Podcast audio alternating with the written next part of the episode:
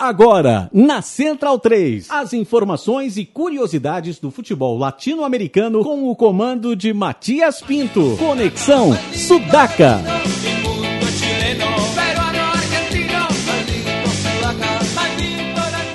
Buenas ouvintes da Central 3, aqui começa mais um Conexão Sudaca. Em Las Buenas, em Las Malas, estou aqui com Felipe Domingues. Dale Matias, grande abraço.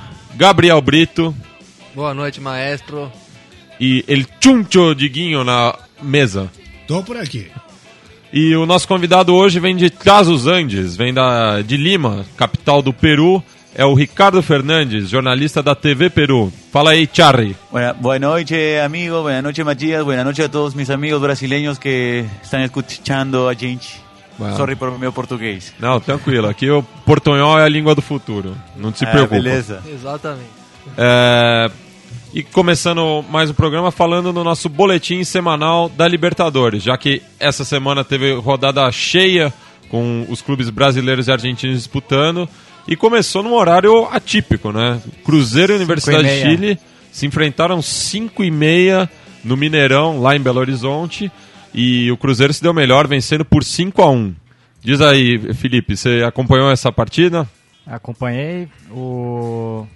Foi interessante o jogo, né? O... A Universidade do Chile diziam que armaria uma linha de quatro ali, o Relojito Romero. No final ele armou mesmo uma linha de três, com o Caruso de líbero, o Gonçalves e o Rojas completando a linha defensiva. Até os 40 minutos o Cruzeiro tinha a bola, tudo, mas não conseguia entrar dentro da área do, da Laú. Até que veio a lesão do, do Rojas, né? Foi o momento chave do jogo. Um minuto depois veio o Dagoberto, né? Ele acabou encontrando o Ricardo Goulart entrando ali como segundo atacante, né? O time do Cruzeiro manteve aquela o 4-2-3-1 e aqueles quatro homens da frente trocando de posição constantemente, né? O Ricardo Goulart entrando como centroavante ali e fazendo o primeiro gol. Logo depois o Rojas sai, né? Machucado e o também numa jogada muito rápida ali o Dagoberto fez aquele gol de peito, abrindo totalmente o time da Laú. Na sequência também um gol de bola parada, que é um, é um karma do, do futebol chileno, né? Os times chilenos, até pela estatura, tomam muito gol de bola parada. Fez um 3 a 0 que foi até bem pesado do que- pelo que foi o jogo, né? No, acho que a Laú não merecia tomar 3 a 0 assim de cara. Aí abriu o jogo, né?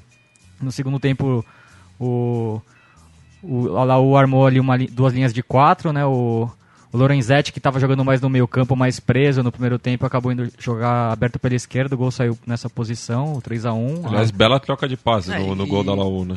Bela troca e era por ali que o Lorenzetti se des- destacava mais, né? Ele, como condutor, pingante no time, não era exatamente o que ele fazia no, nos bons momentos do Laú. Nos Sampaoli. Do, do Sampaoli e tudo mais. né? Não era exatamente ele o homem da ligação. Ele jogava mais solto, com mais movimentação. É, o Romero respeitou muito né, o fato de ser o campeão brasileiro, ele armou a linha de três, mas um meio campo mais, mais preso, esperando o, o contra-ataque que nunca vinha, né?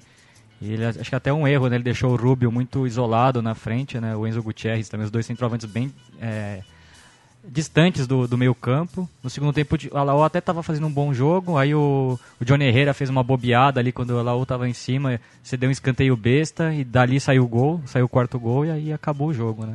E mais surpreendente do que o horário da partida, né? O, o atípico foi a atuação do Ricardo Goulart, né? Que Jogou muito bem. jogou muito, bem. bem. mesmo. Um jogador que eu vi jogar no Santo André e depois no Goiás ele fez um baita Eu- eu- campeonato eu, na Série eu, B. eu vi ele no Grenal de Rivera, que ele perdeu um gol inacreditável, que poderia ter dado a vitória ao, ao Inter na- naquela partida, mas mandou pra lua.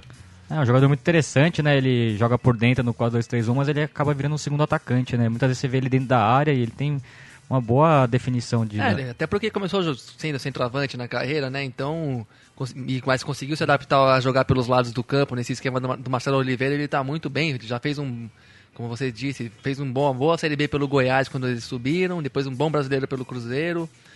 né? Então Tá ele numa crescente. Tá né? numa crescente e esse time do Cruzeiro tem uma dinâmica muito legal mesmo. Um time que se movimenta muito, coisa que a Laú já. já o tipo de coisa que a Laú já infringiu aos seus adversários também. Um time de muita correria e movimentação, mas uma correria inteligente, não uma correria maluca. E sim uma coisa de trocas, dinâmica, bons articuladores e atacantes que, tão, que leem o jogo rapidamente. Então foi difícil para lá o encarar o Cruzeiro na sua forma de campeão brasileiro mesmo, jogando em, em bom nível, dando a sua credencial de, par, de partida da, da, Libertadores depois de ter feito um jogo bem fraco contra o Real Garcilaso na estreia. Já às 15 para as 8, na terça-feira, o Atlético Paranaense visitou o Vélez Sárcio no extremo oeste de Buenos Aires, no Rossel Mafitani. Liniers. Liniers, no bairro de Liniers. Numa partida bastante travada, né? Que o, o Vélez acabou levando a melhor e, inclusive, na jogada aérea, já que no primeiro tempo o Vélez teve seis ou sete escanteios, se eu não me engano. É, o Vélez manteve, né, o, aquele 4-2 com o Losango no meio campo, né? O Canteiros muito bem, mais liberado ali como uma espécie de gigante. Bela partida, né? Bela... E eu acho que o, o Vélez tem uma dupla de ataque muito interessante, né? O Lucas Prato e o Mauro Zara te incomodam muito a defesa adversária. Eu acho que o Atlético também entrou muito defensivo, com duas linhas de quatro, esperando um contra-ataque que nunca vinha, né? O, o Fran Mérida e o, Ed, e o Ederson ali muito isolados, não conseguiam armar nenhum, sequer um contra-ataque. E é um bom time do, do Vélez, né? O Vélez é interessante que mantém uma escola, de um estilo de jogo, né? E também tem uma divisão de base que sempre revela bons jogadores. Esse Lucas Romero, primeiro volante, é muito um jogador muito interessante. É, e até a, a linha defensiva é a mesma já há uns bons anos, né? uns 4, 5 é, anos está jogando o, o Seba Domingues, o Papo, o Tóbio e o, e o Cubreiro. Cubreiro. Cubreiro que se o, o, o, ouvinte não, não conhece tão bem, ele é o jogador que mais vezes vestiu a camisa com um V no peito. É, ele era volante, né? Depois foi deslocado pelo Gareca mesmo para jogar de lateral. Um jogador já fim de carreira, mas muito inteligente taticamente. O goleiro é o Sousa, né? Que veio do Penharol. Vice-campeão. Duas vezes seguidas, vice-campeão. Da Libertadores com o Penharol. É um time interessante do Vélez e que tem alguns jogadores vindo da base também que são muito interessantes. Esse garoto Correia que entrou, é, muito elogiado pelo Turo Flores, um jogador bem interessante, bem dinâmico. O Vélez acho que pinta bem aí para para chegar até uma semifinal, quem sabe. Ah, seguramente classifica nesse grupo, né? Que tem o Atlético, além do Atlético Paranaense, tem o The Strongest e o Universitário Lima. Ô, Thierry, você acha que o Universitário vai complicar nesse grupo ou já tá já é carta fora do baralho?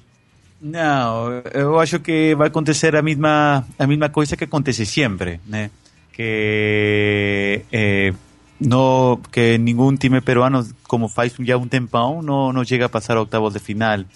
É decir, agora o. O, o Garcilaso ano passado chegou às quartas. É, eliminou o Nacional. É, mas uma coisa, o sea, sim, es verdad, Jim, pero no, no, o sea, es una, ¿cómo te puedo explicar? Una, una en un millón, ¿entendió? O time más pintado que, que, que o, uh, Universitario de Deportes, ¿entendió? Él, él no tiene un time, no tiene un time para, para disputar una competición internacional y quedó evidenciado. Quedó totalmente evidenciado. Los dos juegos, no, eh, los dos juegos de Libertadores perdió y ahora na, na, no, nos, los dos últimos juegos en la Copa na Copa Inca ten perdido también. O sea, no, no, no es una cosa que eu estoy falando porque no soy no soy torcedor, né? Sino sí. é uma coisa porque eu gosto de futebol e lo que eu vejo é uma uma lágrima, sabe? Uma lágrima futbolística.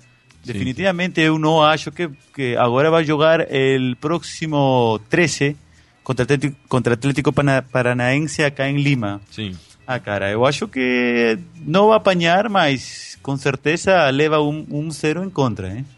No veo, no veo boas posibilidades para o time crema, lamentablemente. No, no veo un despegue, no veo una cohesión de equipo. Eu acho que por ahí que durmieron un poco los laureles do campeonato ¿entendió? Y en ese trajín ficaron así, no, no limbo, ¿sabe? No, no, no han, no ten aterrizado yo que les quieren. Y mesmo, eu não sei se vocês sabem, né? Tem um jogador brasileiro na, na defensa. Dalton. Dalton, isso. Tem um jogador Dalton na defensa e o cara eu acho que tá rendendo, sabe? Mas, como eu vuelvo a repetir, não se vê um time, né? Não se vê um time, se vêem pinceladas eh, muy, muy individualistas de ciertos jugadores, más no se ve un time, no se ve un, un, un, tipo aguerrido ¿no? que va en busca del encuentro, que quiere ganar, no, no, no se ve lamentablemente.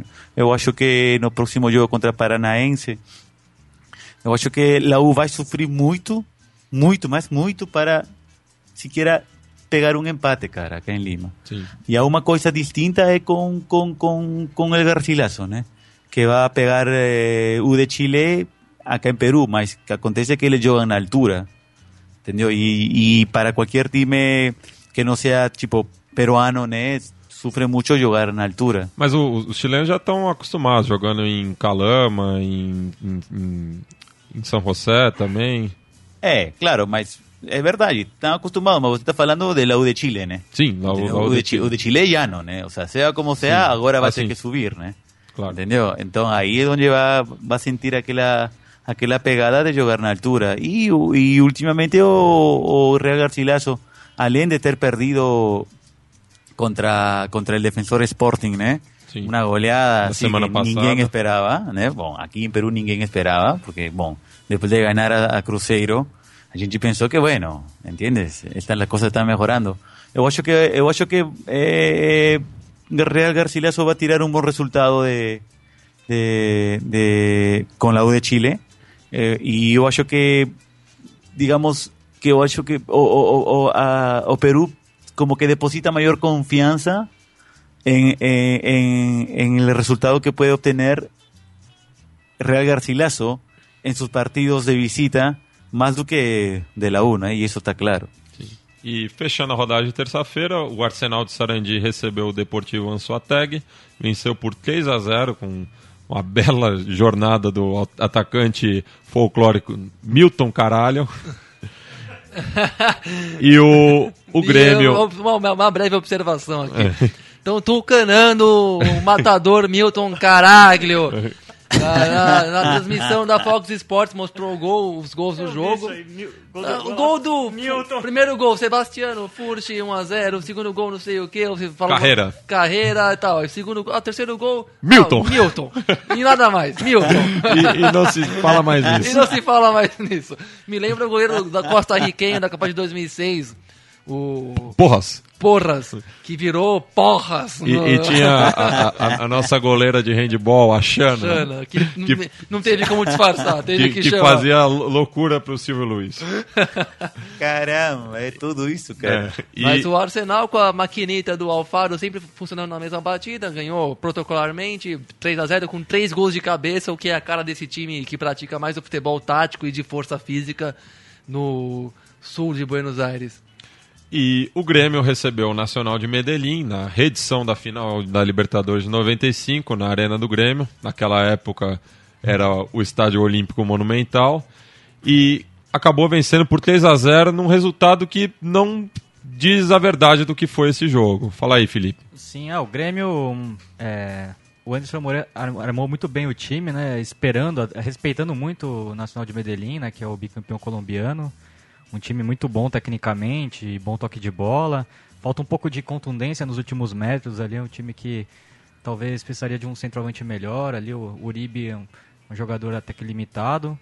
E o Grêmio se armou bem, esperando e saindo em contra-ataque, né? O time jogando com, com três volantes, né? O Edinho mais preso à frente da zaga, o Riveiros e o Ramiro, dando mais liberdade pro Zé Roberto, que fez um baita primeiro, de, primeiro tempo, né? O Zé Roberto, um, que ano passado foi encostado ali pelo, pelo Renato Gaúcho, meio inexplicável, e que começa o ano muito bem, impressionante, os 39 anos, jogando fino da bola. E esse garoto Luan, que jogou muito bem também pelo lado do campo e, e acabou fazendo o primeiro gol com muita categoria, que acabou abrindo o jogo, né? Acabou o Grêmio depois matando em contra-ataques o 3 a 0 bem contundente e dá pra ver o dedo do, do Anderson Moreira, que é um treinador dessa nova geração que é um cara mais estudioso e o Grêmio tem boas possibilidades aí, abriu uma boa vantagem nesse grupo da morte, né? E eu, eu, eu, eu acho impressionante como o Grêmio consegue contratar bem. é, a diferença do Atlético Paranaense consegue contratar bem no mercado sul-americano. O Atlético Paranaense, enquanto tem sofrido né, com apostas equivocadas, como o Nieto, o Morro Garcia. Morro Garcia foi um E dinheiro agora, enorme ainda. até o Mirabarre, que fez uma péssima partida contra o Vélez. O Grêmio trouxe o Riveiros, o Alan Ruiz, o Maxi Rodrigues, jogadores hum, não muito badalados, mas que estão fazendo um papel cumpridor né, né, nessa equipe, na equipe tricolor. É verdade, se surpreendeu bastante a entrada do Alan Ruiz no segundo tempo, jogou pouco coisa de 10, 15 minutos, até menos. botou o Barcos na cara do gol com uma facilidade enorme e fez um belo gol que matou o jogo. O Grêmio, eu enxerguei contundência no, no time gremista, até achei que o resultado acabou sendo um pouco justo mesmo, porque eu esperava um jogo mais parelho, com uma diferença de gols menor, nem acreditava, não achava nem, nada, nenhuma certeza a vitória do Grêmio. Mas não, como disse o Felipe agora, faltou profundidade no Atlético Nacional, que tem um bom toque de bola, tem dois, tem jogadores interessantes no meio de campo, como o Cardona. Cardona, e também o Cárdenas Canhoto. Tem um lateral esquerdo que sabia jogar, o Valência, interessante também. É um time que sabia fazer bastante virada de jogo de um lado para outro com velocidade, isso ab- abre bastante espaço, mas não tem a finalização, não tem a profundidade que faltava num jogo ah, disputado desse parelho, que você precisa chutar umas bolas no gol pra, até para assustar o adversário um pouco. O Grêmio foi ganhando terreno, ganhando terreno na base da força dos seus volantes, pri- primordialmente. O Ramiro acho que fez um grande jogo. Tem, tem jogado muito bem o Ramiro, na minha opinião. Deu um passe muito bom pro, pro primeiro gol do Luan, que foi outro garoto que Um gol polêmico também. Gol né? polêmico, mas acho que o juiz foi feliz na decisão, que ele esperou a jogada até o final e teve a coragem de assumir o lance, porque o Luan veio de trás mesmo. O, jogador, o primeiro jogador tava. O Ribeiro estava impedidaço, mas o, aí o Ramiro, apare, o Luan apareceu e colocou para dentro corretamente, o juiz validou. E uma coisa que o Grêmio tem como bom trunfo nessa Libertadores, tem os experientes e tem um bons garotos que Gostei muito do Wendel também, jogando na lateral esquerda, que infelizmente já tá cotada para jogar no Bayer Leverkusen, não sei nem como os caras já viram isso, dá até raiva. Mas boa, uma molecada boa que o Grêmio tem, ele, o Luan, fizeram muito bem, ah, fizeram um grande jogo. O Alan Ruiz foi bem também quando entrou, o Max Rodrigues nem chegou a ser utilizado. E então é um time que fez um jogo. Max Rodrigues entrou no- nos acréscimos. É, nos acréscimos. Até saiu, até saiu com uma carinha meio É. insatisfeita, mas. Tal qual o Adriano. É, tal qual o Adriano, por sinal, é Ah, verdade. mas deu pra ver que o Grêmio agora tem um técnico, Mas, enfim, né? sim, Que o Anderson tem. Moreira parece um. Já joga muito mais do que o Grêmio do Renato Gaúcho, que foi vice-campeão brasileiro, mas sinceramente era insuportável de ver O jogar. futebol que o Goiás apresentou no campeonato foi superior ao, ao do Grêmio. Foi superior. E o Goiás chegou a estar em zona de rebaixamento, cotada para disputar descenso e acabou disputando Libertadores, né? Então tem o, teve o dedo dele e esse jogo um pouquinho mais é, dinâmico de, de que vimos contra o Nacional também talvez guarde o mérito do- do- desse novo treinador. Abrindo a fecha de miércoles, sente o espanhol aí. A União Espanhola recebeu o Botafogo no estádio Santa Laura e acabou empatando por 1 a 1 Felipe, É, esse jogo tá simultaneamente do Cerro Portenho e Lanús, né? Eu, eu vi meio por cima. O Gabriel pode até falar melhor um pouco desse jogo. Bom, foi um jogo interessante, sim. Eu achei que o Botafogo foi bem. É, Inclusive, perdeu a chance de fazer os três pontos, eu acredito. Mas tá bom, como um ganhando São Lourenço fora, empatou com a União Espanhola, que tem o time bem ajeitado. Tá com quatro pontos, uma boa saída. Convém ganhar um jogo de visitante, mas dá pra fazer isso contra o Independente Del Valle, tem chances ainda. E, bom, de modo geral, o Botafogo foi bem no sentido tático e técnico, dominou a maior parte do jogo. Teve um Jorge Wagner e Lodeiro jogando bem, o Alisson um pouco mais apagado dessa vez. Mas é outro time bem treinado pelo Eduardo Húngaro, que é outro técnico que nós vamos ter que ficar de olho aí, porque parece ser bastante interessante o trabalho dele também. Marcelo Matos guardando, guardando posição na cabeça de área perto da zaga, soltando mais o Gabriel para jogar com o Jorge Wagner na, na armação e o Lodeiro com, e o Alisson abertos pelos lados, tentando abrir as defesas. Com o Tanque Ferreira, um jogador bastante inteligente, pelo menos do, do ponto de vista coletivo, ajudando bastante. Perdeu alguns gols, perdeu dois, duas chances bastante importantes, mas ele é um jogador que joga pro time mesmo, não tem não tem muita vaidade, então pelo menos o que ele tem de dificuldade técnica ele colabora pro coletivo. O Botafogo perdeu alguns gols. Por um lado, a gente pode elogiar a atuação do time que foi predominante em campo na maior parte do tempo, mas por outro lado também temos que lembrar que a União Espanhola teve cinco desfalques, era para ter seis desfalques até, mas o atacante Jaime acabou entrando em campo. E o União Espanhola estava um pouco mais desfalcado, um pouco mais enfraquecido e isso abriu um pouco o flanco para o Botafogo, que acabou não aproveitando tanto quanto podia. Dependeu demais do Christian Chaves hum, fez um grande jogo individualmente, o camisa 10 da União Espanhola, foi carregou o time nas costas mesmo nesse jogo. Criou duas, três jogadas excelentes para a equipe, uma que o Salom perdeu no cara a cara, no, que o Gerson fez uma grande defesa. Foi o jogador que chamou a bola o tempo todo, tentou criar, tentou incomodar, finalizar. Acabou fazendo o gol do União Espanhola no, no, segundo tempo. Um gol bonito, assim, com bastante mérito. Passou pelo meio de dois marcadores, bateu firme. O Botafogo também merecia, não merecia tanto castigo, acabou buscando empate lá. Um, um, um bom resultado, mas o Botafogo foi até foi melhor e podia ter saído com os três pontos.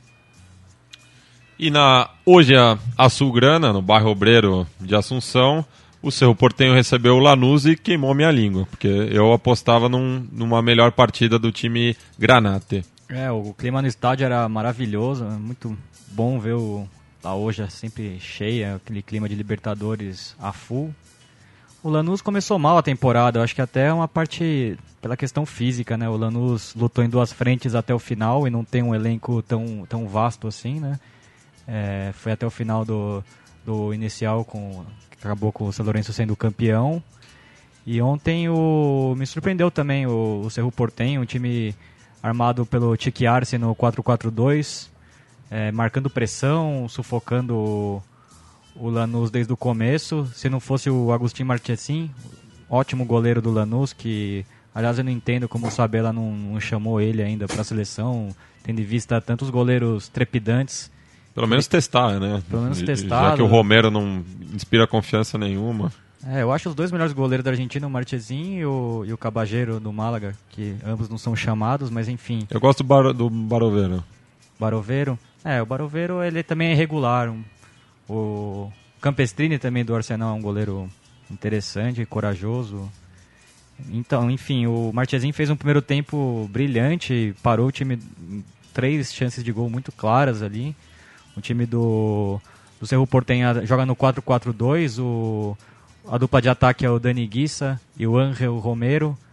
E o irmão do Angel Romero também é um ótimo jogador, joga pelo o Oscar Romero, joga aberto pela esquerda. E pela direita o Matias Corujo. É, também vice-campeão vice em 2011. A dupla de volantes também bem interessante, ali com o Oviedo e o, o Júlio dos Santos. Júlio dos Santos. E um time interessante, né? Pelo lado direito, principalmente com o Bonet subindo muito, lateral direito também, esse jogador da seleção. Fazia uma sociedade muito interessante com o Corujo ali nas costas do Maxi Velasquez. As jogadas do, do Cerro Portenho se desenvolviam por ali. E, bom, enfim, no segundo tempo, logo no primeiro minuto, o espanhol Dani Guissa, que foi um jogador que não dá para entender como veio parar aqui na América do Sul, né? Que jogou, foi campeão da, da Eurocopa. Eurocopa em 2008 com o Luiz Aragonês e fez até gol na semifinal contra a Rússia né, naquele campeonato. Ele fez o primeiro gol, pegou de primeiro um lindo gol, um passe do, do Matias Corujo. Aí, em, logo em sequência, saíram os outros dois gols do um pênalti infantil que o Júlio dos Santos converteu, depois o Júlio dos Santos fez outro gol. E aí depois o Lanús con conseguiu dar uma reagida, né? fez 3 a 1 podia ter feito 3 a 2 mas o resultado ficou de bom tamanho. O Cerro Portenho é um time interessante pra gente ficar de, de olho, né? É, campeão paraguaio, invicto em âmbito local. Duas vitórias no campeonato no clausura. É um time com jogadores já experientes, rodados e um time bem compacto, muita intensidade também, um time interessante que conta também com uma com o ambiente da hoje a Azulgrana que é que dá gosto de ver. E é o grupo mais pareio, né? O grupo 3, que tem o Rings liderando com 4 pontos, o Portenho e o Deportivo Cali logo atrás, 3 cada um, e o Lanús segurando a lanterna com 1 ponto. Já mais à noite, Flamengo e Atlético Mineiro receberam Emelec e Santa Fé, respectivamente. Bom, Flamengo e Emelec, jogo no Maracanã, boa, uma vitória teoricamente tranquila contra o Emelec, que já deu outras dores de cabeça ao Flamengo, né? Mas ah, chegou a abrir 3 a 0 só que porém o jogo não foi tão simples assim, né? Só que o Flamengo tem um time bem, muito bem treinado pelo Jaime que vai dar trabalho nessa Libertadores por conta desse conjunto que funciona bem. Tem a, o Elano pode dar uma qualidade para o meio campo que compense minimamente o Elano e o Everton que entrou bem no time mesmo, o Canhoto, que era jogar no Atlético Paranaense. É, os dois jogam aberto. de jogam cada lado. abertos e o Everton bem diferente daquele que passou pelo Flamengo em 2009, que foi campeão brasileiro, inclusive, mas era contestado, jogava, jogava de lateral, na verdade, nem era meio campista. O Flamengo conseguiu uma- cumprir sua obrigação, precisava desses três pontos depois de perder do Leão, num grupo que não é tão, não é tão difícil, mas também não é uma moleza. E então conseguiu uma vitória digamos, protocolar contra um time que no jogo de volta tem tudo para dar bastante trabalho para os rubro-negros. E também recebeu a boa notícia da permanência do Hernani Brocador, que, porque, que era assediada pelo futebol chinês. O Shandong Luneng, que se não me engano era o time que, que iria contratá-lo, não ofereceu as garantias que o Flamengo exigiu e ele fica. Uma boa notícia para Libertadores, ele deve sair em breve, né? Mas, pelo menos para essa campanha, ele fica aí com os rubro-negros que já sentem bastante falta do Elias e do Luiz Antônio, razoavelmente compensadas pelas chegadas do Elano e Everton, mas que poderia ter um elenco mais poderoso e até que garantisse um favoritismo na Copa se tivesse mais recheado. Vamos ver como é que prossegue a campanha do rubro-negro, mas essa vitória foi bastante importante. E o jogo do Independência, Felipe? É, eu assisti bem o jogo, né? O Atlético Mineiro jogou muito mal, apesar da vitória. Um time muito previsível, né? O, o Santa Fé, é bem verdade, veio numa retranca, né? Fugindo um pouco das suas características. Jogou com 4-4-2, bem ortodoxo ali, com o Edson Mendes é, jogando aberto pela direita, numa posição estranha ali, marcando as subidas do Dátulo. O, ele colocou, o Wilson Gutierrez colocou dois volantes, né? O, o Roa e o Diego Torres, pra, o, Danilo, o Daniel Torres para marcar o Ronaldinho. Tinha uma marcação dupla no Ronaldinho, o Ronaldinho não, não viu a cor da bola e também é um time previsível, não, não, não tá mais com aquela troca de posições que tinha ano passado, né? E o único jogador que estava incomodando ali era o Fernandinho, que estava jogando aberto pela direita. Quem diria? Foi o melhor jogador do Atlético no primeiro tempo. A única chance que o Atlético criou foi numa bola parada, que o Ronaldinho cruzou e o Otamendi cabeceou e o Camilo Vargas, que é o terceiro goleiro da seleção colombiana, que deve ir à à Copa do Mundo, fez uma linda defesa. E no segundo, aí no final do primeiro tempo teve um lance chave, né? O Wilder Medina, que é o centroavante que estava bem isolado ali na frente do acabou dando uma entrada criminosa, uma cotovelada na cara do Nicolás Otamendi, foi expulso.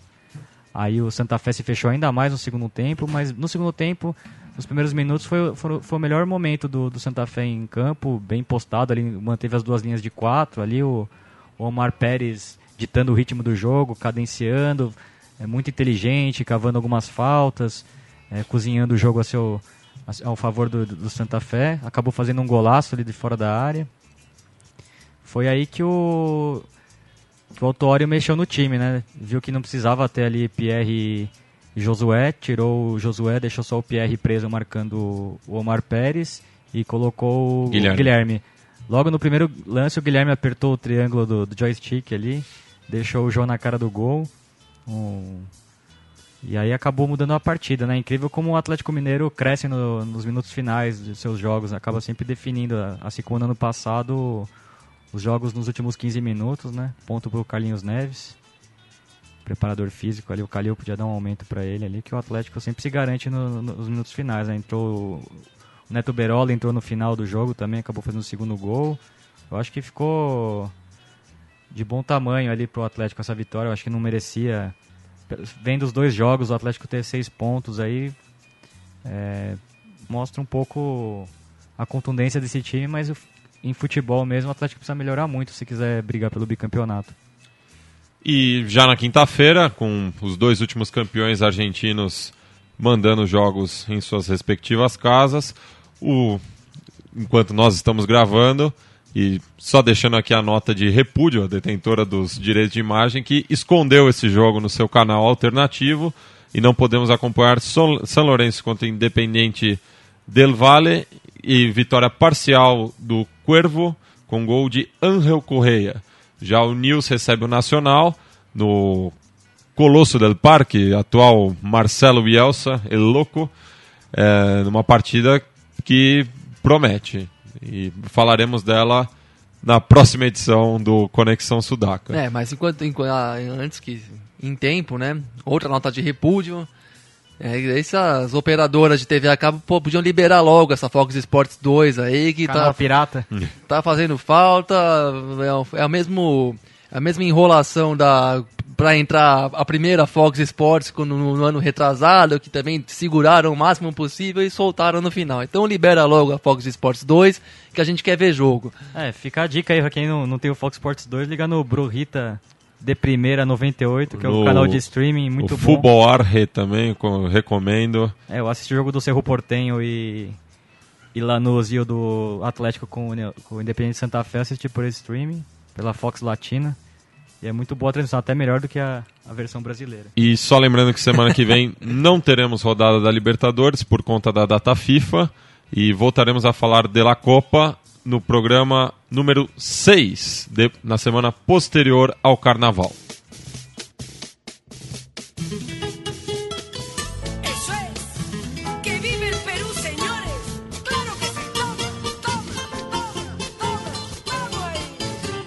Já estamos na quarta edição do Conexão Sudaca, já trouxemos para você a Copa América Alternativa, o outro futebol. E agora vamos falar de um torneio muito interessante que é a Copa Inca. Charry, você pode explicar um pouco melhor para a gente do que se trata?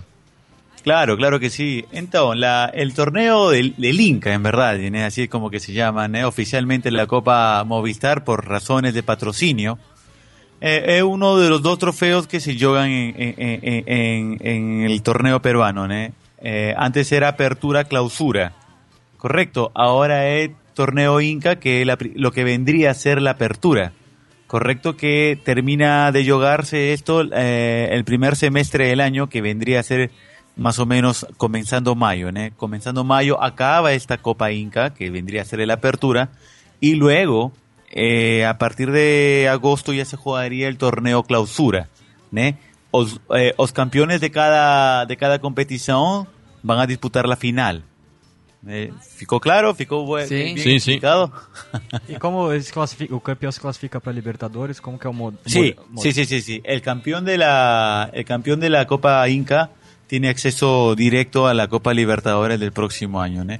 Por eso que ahora está bien, bien reñido, bien disputado, ¿no? Eh, están siendo bien disputados los últimos juegos que estén jugando, ¿no? Donde, ¿no? Alianza Lima eh, tiene unas de arenas, unas de cal, no, no sé cuál, cuál es la frase, dice en portugués, o quiere decir que que tá bem y otro juego está mal y ahí está bien y ahí está mal y entonces no tiene una Alternando demais, né? Cla- exacto, né? no tiene una constancia boa, né? Você vai alentar o time y você no sabe qué que va a esperar, mesmo jugando en casa, né? Eh, no último no último resultado de Alianza, né, que pertenece al grupo A, eh, Alianza empatou 1-1 contra Juan Aurich, que eu acho que vocês conhecem Juan Aurich, né? Sim, então, disputou recentemente a Libertadores, é um quadro já conhecido do público brasileiro. Se não me engano, jogou com o Flamengo numa edição recente. Exacto, sí, sí, sí. Então, eh, eh, Alianza empatou em casa, né? Em casa, então não é um ótimo resultado se você está pensando ganhar la, eh, eh, a competição, né? E sobretudo que você está jogando em casa, com, com a torcida e todo. Ô, Ricardo, fala É, um pouco do, do time do Aliança, é, quem são os principais jogadores, o, novo treinador, conta um pouco do, O do novo conjunto treinador é o, é o uruguaio Sanguinetti, que a gente deu muita risada quando comparavam ele com o Pep Guardiola, né? Eh, Falaban, eh, o Pep, eh, tiene el estilo característico de Pep Guardiola en Uruguay. La verdad, y poco se sabía acá de Sanguinetti. Él llegó y tomó las batutas del equipo. Eh, ante, an- lo, eh, quien antecedía a él era o Bam Bam Valencia, mas su cara era, con el perdón de las damas, una bosta. né? Así que cualquier persona que llegase iba a ser bien mejor. né? Agora está él, eh, pessoa acha que tem que dar um pouco de tempo ele para criar o time que ele, aquele time vistoso que a gente cree que ele tem que formar. Porque las últimas contratações no time, la verdad que invita que uno sone. Ahora un último jugador que pertenecía a la Universidad César Vallejo, que se llama Víctor Cedrón, que actualmente pertenece a la Alianza, no va a poder más jugar por Alianza porque ti- tiene un problema eh, de time, ¿sabe? Un problema de pase. Su carta pase no, no salió de la manera correcta por parte del César Vallejo. Entonces, no va a poder jugar por Alianza. Y es una pena porque o Muleque es un Muleque, uno, de, uno se avisoraba como uno de los mejores 10 de- del fútbol peruano de esta fecha. Es un zurdo desequilibrante, es un zurdo con llegada, es un zurdo que sirve de enganche, inclusive que puede arrancar de tres cuartos de cancha para arriba y que en el César Vallejo lo consideraban como, como tenía un apodo que falaban el zurdo mágico. Es una pena, lamentablemente, que Okara no va a poder jugar más por Alianza, prácticamente ya es fato. Son problemas que, que distan mucho del, de- del jugador, ¿no? que ya son problemas de times y bueno, en esos tires ya justas Alianza no fez nada y bueno, un buen jugador se fue. Luego llegaron dos, dos, dos, este, dos uruguayos, eh, Mínguez y Costas, eh, que particularmente eu gosto muito deles. Eh, Mínguez é, é é um cara mais de um, um, um volante de contenção que tem boa, boa entrega. É um cara que corta as jogadas no meio campo e tem boa entrega para os delanteros. É, um, é, é uma pessoa que a gente estava é um jogador que a gente estava precisando muito no, no, no meio campo aliancista e tem Costas, que é o desequilibrante. E lamentavelmente eh, os times no deixam jogar ele, sabe? Ele pega bola e já estão caindo de 5.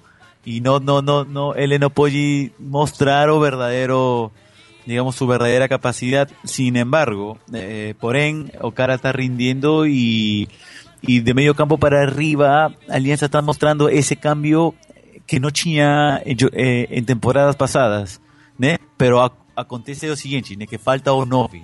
Falta o 9 porque eu sei que o Felipe, eu não sei se ele fala por me soar ou porque fala Zorrito, sério. Zorrito Aguirre.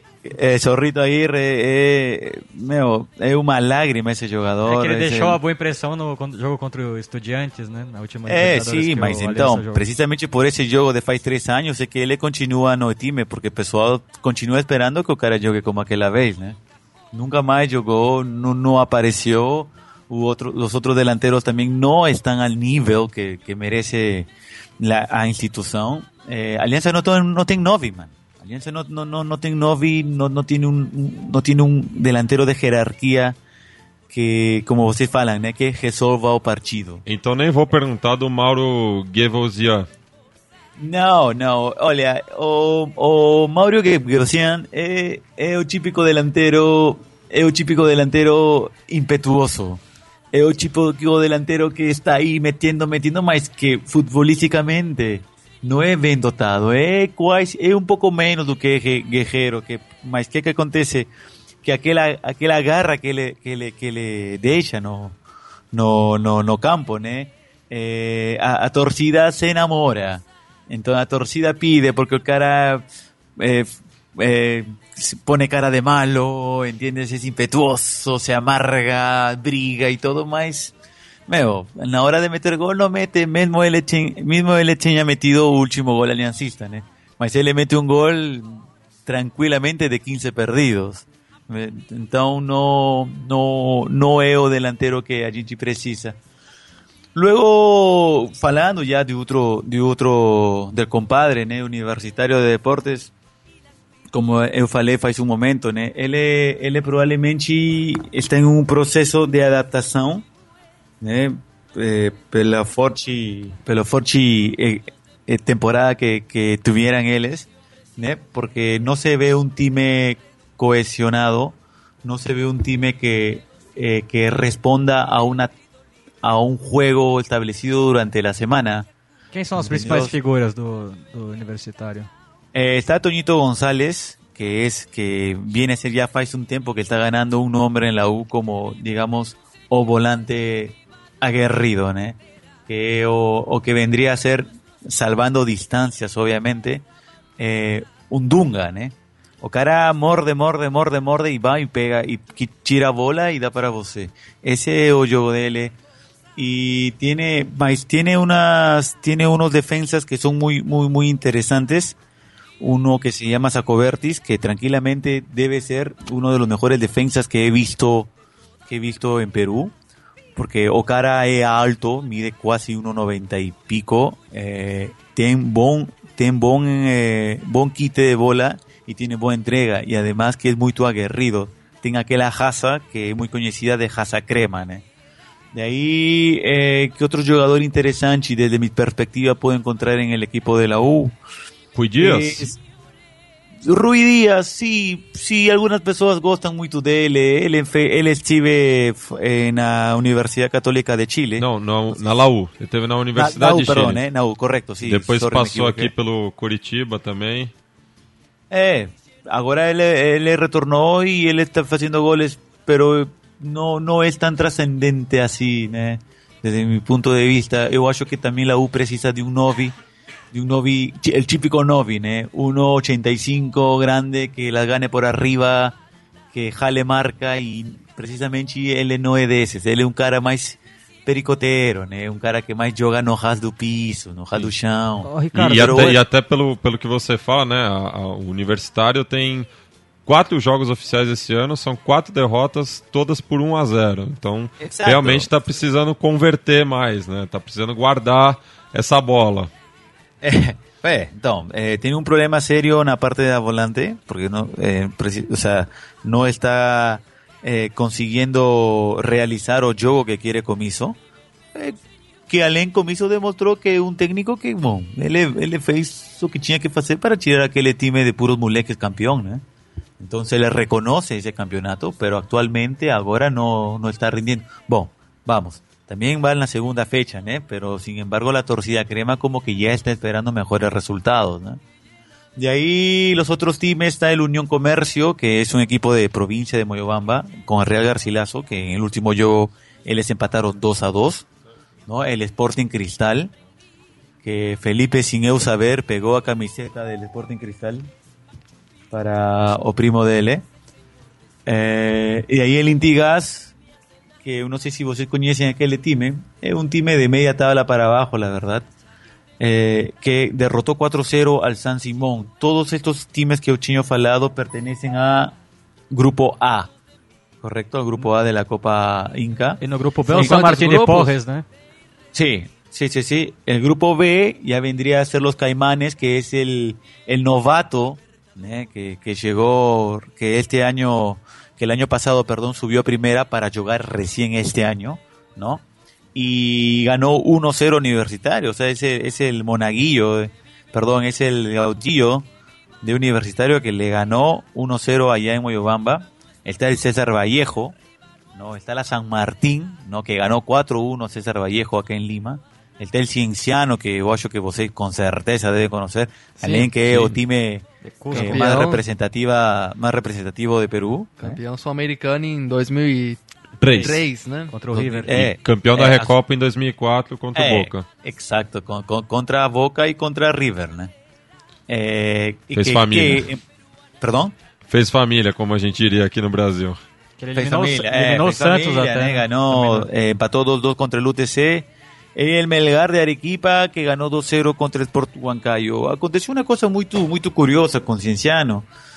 Para hacer una pequeña referencia, né, do time. Eh, luego de que fez tudo aquele suceso en los años 2003, desgraciadamente, pessoal nem sabe por qué intentan este, llamar a NASA para que dé una explicación, ni ellos saben.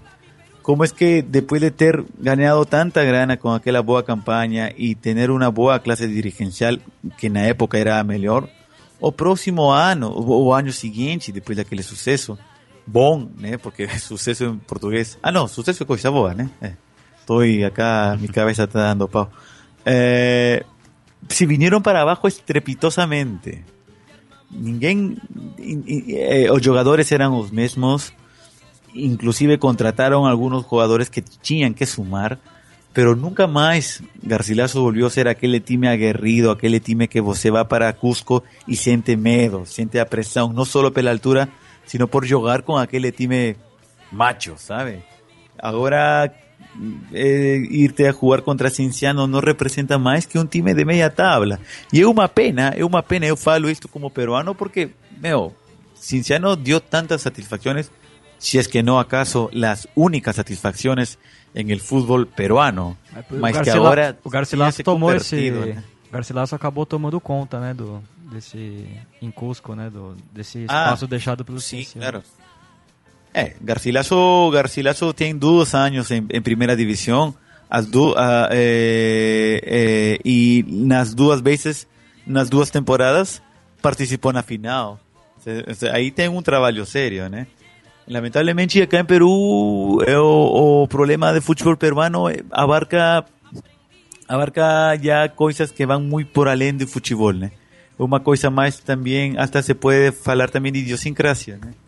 O, futebol, o, o futebolista peruano não tem ambição, é, é um problema dirigencial. Falta trabalho de base, parece, no futebol peruano, né? Sim, sim, pero, exacto, todo mundo fala disso, mas se a gente, o sea, eu acho, eu acho que além de pensar solamente trabalhar na base, que tem que ser e que deve ser desse jeito, mas se pensamos assim, no, os jogadores de agora não podemos esperar nada porque não vão lograr nada. Não sei se me dejo entender.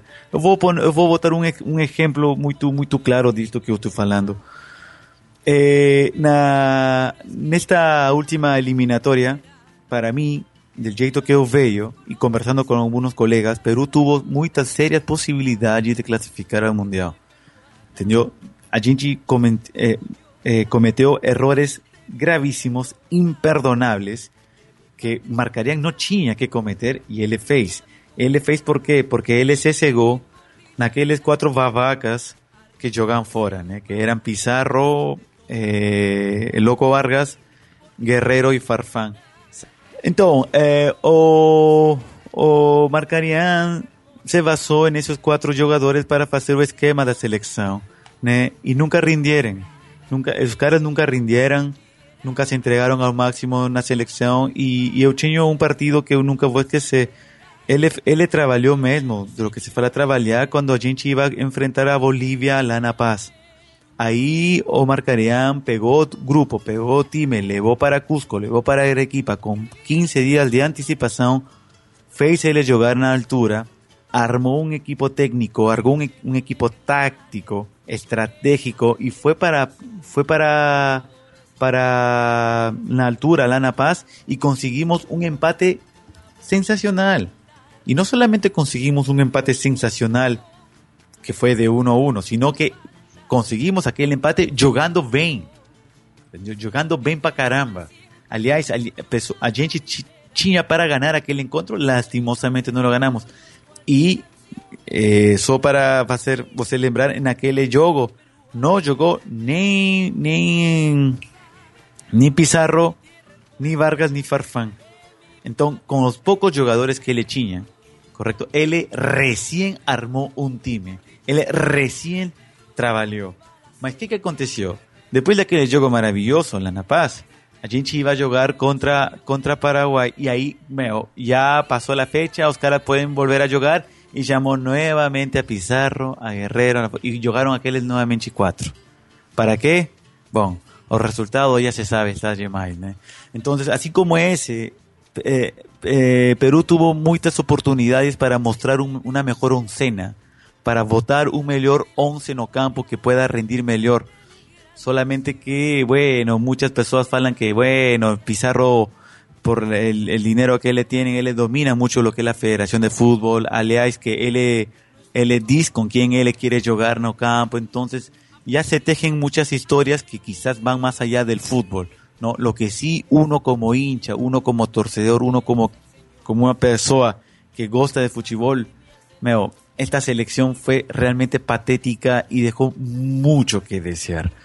Ahora, ¿qué es lo que viene para la selección peruana de fútbol de aquí en adelante? Es, primero, en primer lugar, es encontrar un técnico, ¿correcto? Y un técnico que está sonando muy fuerte y que yo sé que mi amigo, mi camarada Felipe Gosta mucho es el argentino Marcelo Bielsa.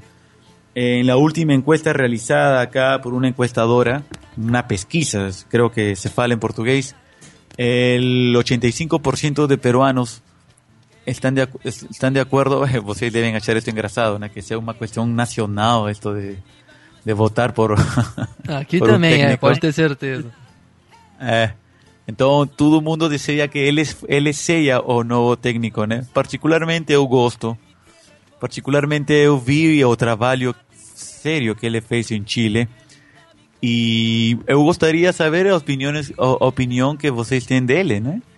Sendo ustedes brasileños y de acuerdo a lo que él fez, no solamente con Chile, sino anteriormente con Argentina y cuando él estaba no Atlético?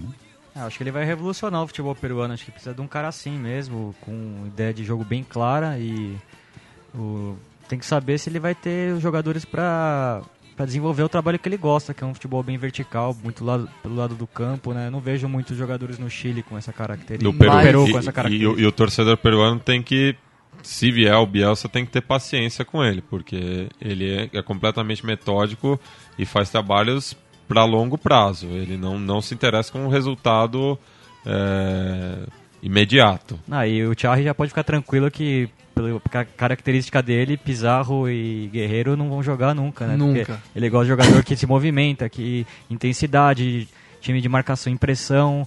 E é, não sei se o Peru tem esses jogadores que do estilo Bielsa, né? Mas se a gente bem conhece o Bielsa, ele, se ele for assinar com a seleção peruana, ele vai exigir da Federação Peruana Um trabalho mais sério de base. garantias para poder fazer esse trabalho de longo prazo. Tanto no, Claro. traba- no trabalho de base como de organização mínima do futebol, que eu até gostaria de de te perguntar depois sobre o papel da federação para você. Mas, enfim, falando do Bielsa, acho que seria uma excelente escolha para tirar da, o futebol peruano do limbo, pra, não só por uma questão de, de nome, e sim como de trabalho mesmo. que Ele é um cara que gosta desse tipo de desafio, gosta de É. de pegar coisa, é, pegar é, equipes que, caliente, que tem né? que começar do zero e que tem que fazer um trabalho que desde o começo mesmo, mesmo sem ter uma herança boa, não vai ter, não vai ter nenhuma herança.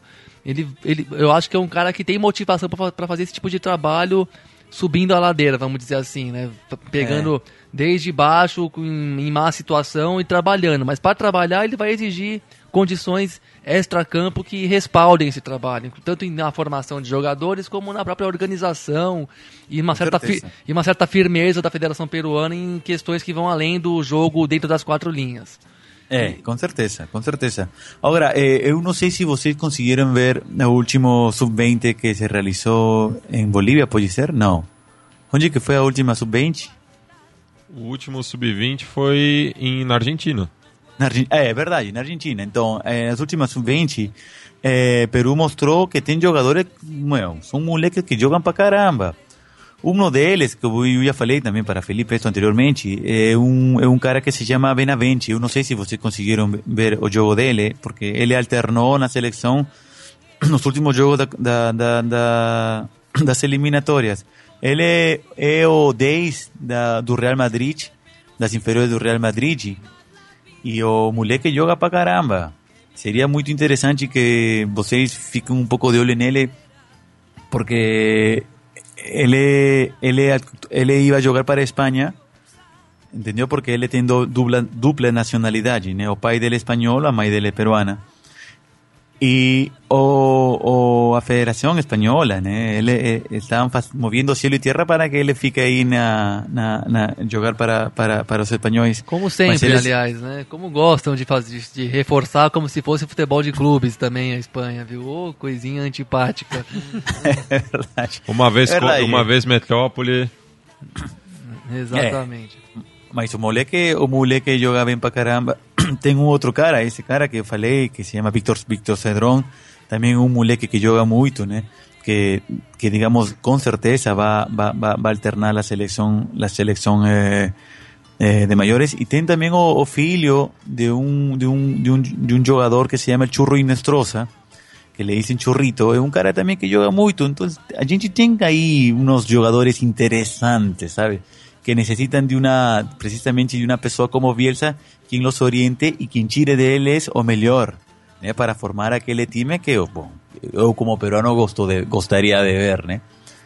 Y así, así, por el momento no, no tenemos un, un- un panorama claro ¿eh? de qué es lo que viene para la selección, primero estamos esperando que aquellos babacas, la Federación Peruana de Fútbol, eh, sienten cabeza para traer primero un técnico y luego ver posteriores partidos amistosos. ¿no? También es una cosa muy engrasada. ¿no? Perú juega amistosos. ¿Y contra quién juega? Contra la selección de Cuba. Hasta la selección de Puerto Rico, mano. Jogou mano, até com a minha mãe- seleção do País minha Basco. joga melhor que eles, cara. Jogou com a seleção do País Basco também, não foi? Ah, sí, mano, una en un millón y qué, nos comimos qué, nos comimos seis, cara, y fue, y fue no día engrasado aquel día, porque aquel día fue no día de, el 28 de diciembre, el día de los O Dia santos dos inocentes, Inocentes, ¿eh? sim. Então, você vê 6-0 y você sabe que aquela no fue foda, no fue joda, né? Que é verdade essa merda aí. E, Charles, só mudando o assunto para uma coisa claro. mais desagradável do que o atual momento da Federação Peruana, que é o racismo é, vindo das arquibancadas é, no Peru, aí principalmente no, nas cidades no topo da cordilheira. Né? Queria que você falasse um pouco disso e da distribuição étnica que tem no Peru, quais são Claro. os conflitos que tem. É, queria que Sim, você desenrolasse isso. Eh, para empezar, eh, eu devo falar que eh, Perú, lastimosamente, es un país eh, muy racista, sobre todo la parte costera, la parte litoral que vendría a ser Lima, Tumbes y todo, pero todo se centra en Lima. ¿no? Ahora, centrándonos un poco en lo que aconteció ahora último, inclusive con un jugador del Sporting Cri- Cristal, ¿no? O Luiz Que- Advíncula. Luis Advíncula, exacto, Luis Advíncula, né? Eh, quando quando você vai à província, você eh, la, a ver cómo puedo explicar esto. Vo- Voy a hablar un poco de español, hermano, porque las Sí. ideas en portugués no se me vienen. Sí. Yankee. Eh, Correcto. Eh, en provincia no puedes tomar tan, tan en serio eh, una un insulto racista que recibas de, de, parte de la hinchada porque no vienen, sabes, con, con ese odio en el corazón. No, o sea, es, digamos, querer hinchar Osako e hinchan Osako. Lamentablemente mucha ignorancia hay en este país, ¿correcto? Que no ven al jugador y su desempeño, no, sino que para agredirlo, ¿correcto? Ya buscan otra cosa que va mucho más allá del fútbol, que es, digamos, una cuestión de, color de piel, ¿no? Entonces, no es para llevar tanto en serio. En Lima ocurre distinto. En Lima sí, precisamente, te, te, te, te joden para hacerte sentir mal precisamente porque eres negro o precisamente porque eres cholo. Perú es un país con muchas ra- razas, tanto que acá un poeta que se llamaba Basadre, él le faló que Perú era o país das razas. Eh, Después de eu vivir cinco años en Brasil, eu soube que él estaba totalmente errado. né? Eh, Perú tem uma concepção muito, muito, muito curiosa acerca de, de, de este tipo de, de, de coisas, né? Siendo un país donde el 70% da poblação é india, né? Acá a pessoa que tem que es un poco más, digamos, que tiene un apellido más europeo, que tiene una pinta un poco más, de ser una persona más alta, más blanca, tiene mayores posibilidades para conseguir mejores cosas. Llámese, ah, va, una mulher bonita, llámese un mejor trampo, ¿me entender? Entonces ya es una cosa que transciende el fútbol. Lo que, lo que aconteció con Luis Advíncula es una cosa pequeñina, es una cosa até ridícula, ¿sabe? Porque você, você calla esos cuatro o cinco babacas que estuvieron en el estadio y ya acabó, mas ahí no muere o asunto, ¿entendió? O asunto va mucho más allá y até tem muito a ver con o terrorismo que aconteció en Perú nas épocas eh, finales de 80, principios de 90, onde Sim, o em Sendero Luminoso. É, sen- exactamente, né? Sendero Luminoso tiene una connotación étnica. ¿Por qué? Ahora te explico. Eh, Sendero Luminoso empezó en la provincia llamada Ayacucho. Né? Entonces Ayacucho es una provincia que fica na Serra do Perú. Correcto. Sim. Entonces, a mayoría de personas ahí tienen ese aspecto de indio. Correcto. Entonces, esas personas comenzaron a hacer, meu, hacer tirar abajo Perú, ¿sabes? Miles de muertes diariamente, miles de blacochi. O sea, vivir en las épocas de los 80 y principios de los 90 era todos los días tinha blacochi. Todos los días tinha pessoas muertas. Cachorros pendurados, no poste da luz en cualquier rúa de Lima. ¿Entendió? ¿Y qué que aconteció? Que cuando Sendero traspasó el límite de Ayacucho para volverse, para llegar a Lima, fue ahí que recién o pessoal tomou seriedade do assunto. Porque, bom, a gente, a gente mora em Lima e quando a gente escutava que tinham volado uma casa, que haviam volado uma, uma estação de bus, sei lá, onde que fica isso? Em Ayacucho. Ah, a gente pensava como quando você assiste as notícias que ocorrem no Medio Oriente, né? Ah, é bem lá, né? Não, não está perto. Uma vez que chegou, acá na capital, fue, llegó con tanta estridencia, con tanta fuerza, ¿sabe? Que a gente recién sintió miedo. ¿Y o qué que aconteció? Que a mayoría de esas personas que pertenecían a Sendero Luminoso eran personas indias, eran personas con trazos an- in- in- indígenas, andinos. Entonces, toda pessoa que você, que, que naquela paranoica daquelas épocas, né? Toda pessoa que você via nela um aspecto de índio, um aspecto andino, você ya lo relacionaba con un terrorista. ¿Me dejo entender, no? Sí. Sí, entonces de ahí también ya viene una cierta segregación racial, ¿sabe? No, no, no, no. Cuando você caminaba pelas ruas y você veía dos pessoas, dos peruanos así con aspecto de indio, você no caminaba, você, você no caminaba pela rua con eles, né? Você tom, pegava outra outra direção, sabe? Até as mães quando caminavam com os meninos, sabe? Nunca, não, o que, você está falando com ele? Não, não, te sacaban, no quería que tú te juntes con esa gente porque tenían la idea de que, bueno, sus familias, sus familiares o que, por tener rasgos andinos, podrían pertenecer a esa segregación. Entonces, era una cosa que ya se salía de las manos. Eu lembro claro que quando a gente caminhava no parque e a gente via um carro estacionado, sabe? Não era um carro estacionado, não, cara. Naquelas, naquelas épocas não era um carro estacionado. Você corria de medo porque po- você pensava que na, qual- na qualquer momento, ia explosionar, sabe? Coches bombas, carros bomba, naquela época era pan de todos os dias. Então, são solamente para darte una cierta idea de cómo es que a gente vivía y cómo es que también se fue segregando las personas, ¿no?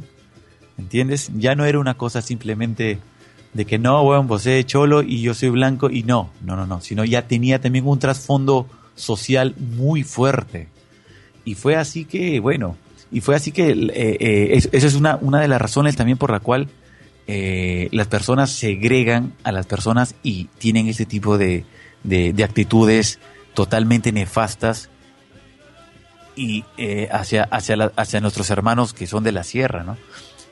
Ahora con los negros acá en Lima, a unos 500 kilómetros de Lima, hay una ciudad que se llama Chincha, ¿correcto? Entonces, en esa ciudad es precisamente una ciudad de la raza negra. No todos los negros de, de- de- digamos que ahora están en Lima, en su mayoría han nacido en esa ciudad. Inclusive hay muchas familias de gente negra que son muy conocidas, ¿no? Como los hermanos Bayumbrocho, que es una familia maravillosa que hace una música peruana, afro-peruana, realmente que es una delicia al oído, ¿entiendes? Pero sin embargo, eso no está tan bien eh, esa idea de, igualdad que tendría que haber no está tan muy bien diseminada entre todos los estratos sociales, ¿no? Aunque últimamente debo admitir que eso ha cambiado un poco a raíz de las publicidades, en las publicidades de cerveza, en las publicidades de ropa, você ya no asiste o cara europeo, sabe, vistiendo a roupa, no, ahora las pessoas, ahora las publicidades ya tienen como modelos pessoas más aterrizadas con nuestra realidad, ¿ne? Son pessoas peruanas, son pessoas, eh, ¿por qué no? Son pessoas provincianas que tienen esa, que, que son como nosotros, que, que son peruanos y que, y que, y que me- yo me siento más relacionado cuando yo veo esas pessoas que están ahí, ¿entiendes? Antes que ver una pessoa eh, una persona que, que, que, bueno, físicamente no me siento relacionada con ella, ¿no? Entonces son muchos factores por los cuales hacen que esta, esta, este, este racismo influya y uno de esos, de esos factores que se deslinda pues es en el fútbol, ¿no? Antes eh, Alianza, Alianza se le conoce como el equipo del pueblo, el equipo del pueblo, el equipo de los negros, ¿no? Entonces, a razón de eso, es que se le llama de grones, que vendría a ser la palabra invertida de negro, ¿correcto? O sea, negro, grone. Es algo que, es algo que ya es muy, muy, muy implícito en el equipo. Sin embargo, para el equipo de Alianza, o sea, sus torcedores son de todos los colores. Cuando antes en la U eran todos blancos, ahí también hacían este tipo de, ese tipo de agresiones verbales, ¿no? Hacia los hinchas, hacia los jugadores de Alianza. Y como les explicaba hace un momento, ¿no? Eh, actualmente en la U probablemente hay jugadores más negros que, hay, perdón, hay jugadores negros más que en Alianza Lima, ¿no? En el once titular. Entonces eso también como que ya ha cambiado un poco, ¿no? Como que ya ha cambiado esa idea de que solamente en Alianza hay los negros y que solamente en la U son los blancos, no, sino que ya, ya no se ve eso, sino ya se, como que se hace más la idea en sí de jugar fútbol. Ahora, es lamentable y yo siento una vergüenza, sabes, terrible, así que aquel lamentable suceso que ocurrió con el jugador brasileño, si me ayudan, Tinga, Chinga. Chinga. chingan, ¿eh? Haya, ha- haya sobrepasado lo- los límites del fútbol y han llegado a otros estratos como, como que es el político, ¿no? Donde yo pude ver a la presidenta brasileña tuitear, ¿entiendes? Ah, o sea, ah, o sea, un, tuitea- un tuiteo como que apoya al jugador a raíz de un insulto que recibió en mi país. O sea, eh, eso es ridículo, es penoso, es estúpido y mira todo lo que ocasiona un partido de fútbol por no tener un poco más de cultura. ¿Entiendes? Eh, Es una cosa que algunas veces se escapa de las manos lastimosamente, ¿no? Pero igual, yo como peruano digo que ese tipo de, de expresiones, digamos, llamémoslo así, no nos identifican a uno, ¿correcto? O sea, no es que todo peruano es así, no es que todo peruano tiene esa falta de, pronto de, criterio para... Hermano, si tú vas a criticar a un jugador, critica porque Ocara es, es juin, porque Ocara no yoga, porque Ocara treme, porque cara amarela. Critícalo, ¿entiendes? Y grítale en su cara. Si Cara no responde y a, digamos a las expectativas del club y a las expectativas del hincha, critícalo, insúltalo, porque se vale, dígame si esto es fútbol. Pero no podemos caer, no podemos traspasar la barrera de la integridad física, correcto, que no solamente se, se trata en poder tirar un puñete, un piñazo, no, sino agredir a una persona por ser quien es esa persona. ¿Entiendes? Es como que tú critiques a una persona por ser inválida. Yo no voy a llamar a una persona, oye, jaja, mira, tú eres manco, jajaja, tú eres tuerto, tú no puedes ver, te falta un ojo. Esa, eso prácticamente es el racismo. Es criticar a una persona por ser quien es esa persona. ¿Entiendes? O sea, es una cosa realmente muy lamentable y yo como peruano no celebro, sino más bien repudio ese tipo de actos y espero que en adelante, la verdad, yo es, eh, yo espero como peruano que la Conmebol castigue al Real Garcilaso por aquel, por aquellos este por aquellos actos indebidos que ocurrieron en sus tribunas para que para que una buena vez, ¿entiendes? Esto a las buenas o a las malas se acabe, ¿no? Porque un espectáculo deportivo tiene que ser eso, ¿no? Tiene que ser júbilo, tiene que ser también, ¿por qué no? Este, chingar al oponente, ¿no? Pero repito, chingarlo por, por, por- por- su manera de juego, ¿correcto? Porque es el contrincante y porque hay que hacer sentir la localía. Pero repito, ¿no? O sea, hay formas de hacer llegar esto sin tener que transgredir eh, el, el, sin tener que transgredir la, la a, las personas, ¿no? Yo realmente lamento esto y espero que en adelante de mi país solamente escuchen cosas buenas, ¿no? No creo que escuchen que clasificamos al mundial, ¿no? Pero sí, sí mejores cosas, ¿no? Por el bien del fútbol y, para que esta, esta escoria se acabe de una buena vez, ¿no? Sim, mas não. Vamos fazer um comentário assim. Te agradece muito pela entrevista, Tiari. E vamos ressaltar também que não se trata também de falar apenas do racismo no Peru, que aqui no Brasil a gente enxerga vários casos semelhantes também. Nesse domingo teve um caso no jogo Pelotas contra São Paulo de Rio Grande, onde um torcedor foi detido, inclusive, e não é exclusividade do Peru, infeliz, é, é, infelizmente tá, o racismo está presente em todas as partes do mundo, in- inclusive em países como o nosso, de maioria negra. Exatamente. É, mas- a, a gente acabou tem- de ver vocês um... têm, vocês têm este eh, eh, eh, se alguém comete um, um, um acto racista aí há penas correto Nem sempre. Nem sempre. A gente teve um deputado federal, Recentemente, Luiz Carlos Reis, se eu não me engano, do Rio Grande do Sul, que se num evento ruralista se referiu a índios, Quilombolas. quilombolas, gays, lésbicas, todo mundo como que há de pior na nossa sociedade e ele não vai ser punido, ele não vai por acontecer conta nada. da imunidade parlamentar e outras coisas. Ainda estamos engatinhando. É, é certo que nós temos mais discussões públicas a esse respeito. Tem, existe um repúdio maior, existem políticas públicas de combate ao racismo e uma discussão de conscientização maior. Mas a gente tem que dar muitos passos nessa direção para sermos de fato uma sociedade e um continente livre do, desse tipo de discriminação. com certeza com certeza eu apoio isso Então, só complementando o que o Gabriel estava tava falando, a gente agradece muito, Thiago, a tua presença. Pode ter Imagina. certeza que a gente vai chamar outras vezes, porque o, o assunto aqui foi muito bacana e, inclusive, falar de um, de um futebol que nós brasileiros não estamos muito acostumados a falar e acho interessante, muito interessante trazer isso para o nosso público, já que o nosso programa trata de conexões. ah beleza eu fico encantado de ter falado com vocês e com certeza a próxima oportunidade que vocês que a gente faz a conexão sudaca né Sim. a gente com certeza vai ter melhores novidades Ué. Obrigado a vocês abraço, pela, pela oportunidade. Um E- grande abraço, Thiago. E, Valeu. Thierry, você gosta da banda Sui Generis? Ah, claro. Yo tengo disco de Sui Generis. Yo escucho Sui Generis desde que yo tenía ocho años hasta que luego eh, encontré Boca, eh, Bo- eh, perdón, encontré Soda Stereo. Soda, Soda Stereo entró a mi vida y, y me volví, volví un sodista, hermano. Então agora o, sodista totalmente rockero. Claro, até que eu conheci Sentimento Carpechi também, né? Ótima banda, hein? Fica a Eh, sugestão. no, o sea, conocí Sentimiento Carpechi y mandé al diablo mi vida y me compré mi polo y todo. então o, o vocalista do Sentimento Carpete vai deixar a recomendação dele aqui, a nossa dica musical para fechar o programa.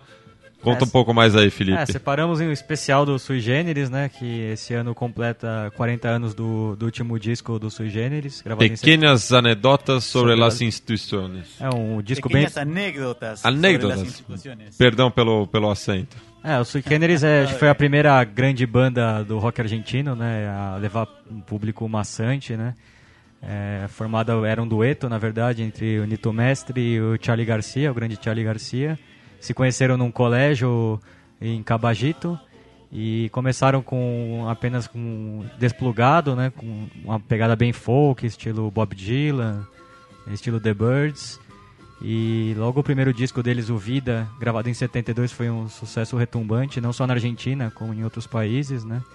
E depois em 74, já num, num outro cenário, né? O, o Charlie Garcia já tendo suas primeiras experiências com, com LSD, com a psicodelia, com rock progressivo, fez um disco já mais polêmico, tocando em alguns temas que já não agradavam muito é, o governo, foi censurado, algumas músicas como Juan Represión e Bota Loucas não entraram no primeiro na primeira versão do disco, né? É, até tem o caso que o Charlie Garcia foi obrigado a depor no Uruguai, porque algumas músicas é, incitavam, falavam de drogas, falavam contra a família, os bons costumes na época, entre aspas. Lembrando que no Uruguai, comilhas. nessa época, já era ditadura, enquanto o processo na Argentina já estava bem desenvolvido É, também. Na Argentina também é uma época complicada, né? A, A volta do Perón. a AAA estava botando terror no anticomunismo, muita repressão também, um momento conturbado, teve a volta do Perón, muito polêmica, teve até aquele caso em Ezeiza. Sim, a chegada do Perón em Ezeiza, que os montoneiros e outros setores do peronismo fizeram uma batalha campal. Então todo esse cenário ajudou muito a que esse disco fosse lendário. E aí separou uma música muito boa aí que, que eu adoro, chama Pequenas Delícias de la Vida Conjugada. E essa eu dedico à minha esposa Maíra, que com certeza está na audiência. E para o ouvinte Central 3, Um forte abraço e semana que vem estamos de volta. Grande abraço. Gran saludo y hasta luego. Saludos, amigos, saludos, abrazos.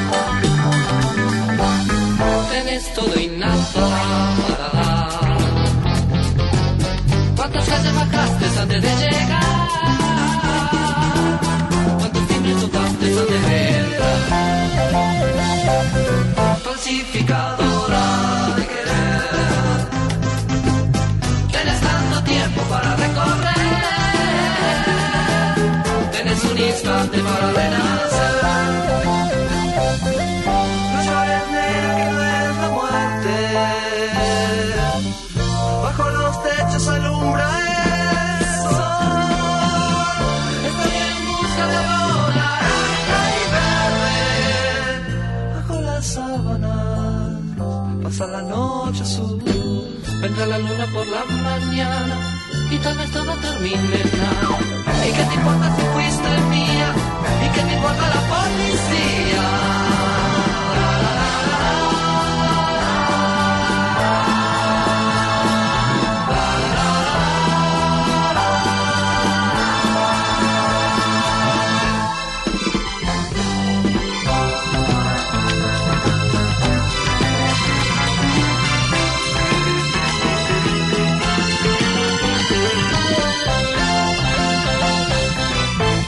Tendremos un gato en el jardín.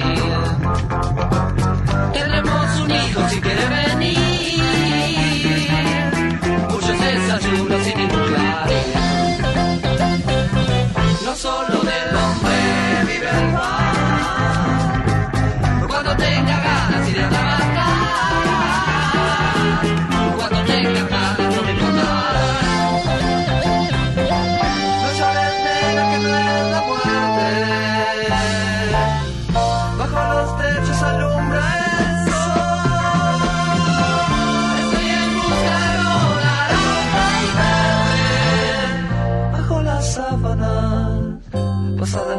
solo. Si viene bien que sigamos juntos, haremos todo a pesar del mundo. Y no romperás para ninguno, y nos haremos